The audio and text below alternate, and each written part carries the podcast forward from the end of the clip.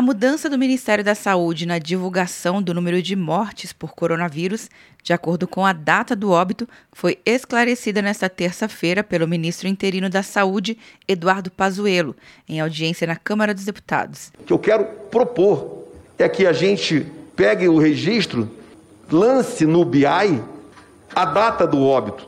Pelo amor de Deus, é inescondível, desculpa o termo, entre aspas.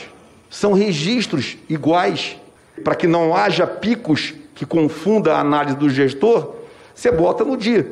E aí ele vai entender exatamente o que aconteceu naquele dia e vai poder ajustar suas medidas para ter resultado.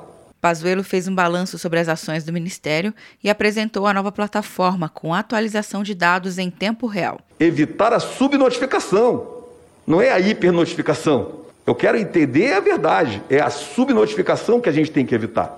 Esses são todos os dados que jamais tivemos, estão todos disponíveis full time, 24 horas por dia, atualizados online na hora que o dado chegue. O ministro interino destacou a transparência das informações e afirmou que não há como esconder os dados. Nós trouxemos CGU, TCU, PGR, todos os órgãos de controle para estarem conosco, discutindo tudo que está sendo feito dentro da nossa estrutura.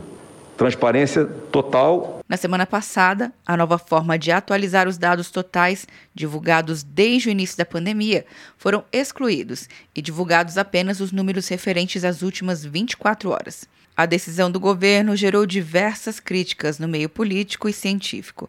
Quer um ano sem mensalidade para passar direto em pedágios e estacionamentos? Peça a Veloy agora e dê tchau para as filas. Você ativa a tag, adiciona veículos, controla tudo pelo aplicativo e não paga mensalidade por um ano. Por tempo limitado. Não perca. Veloy. Piscou, passou. De Brasília, Luciana Castro.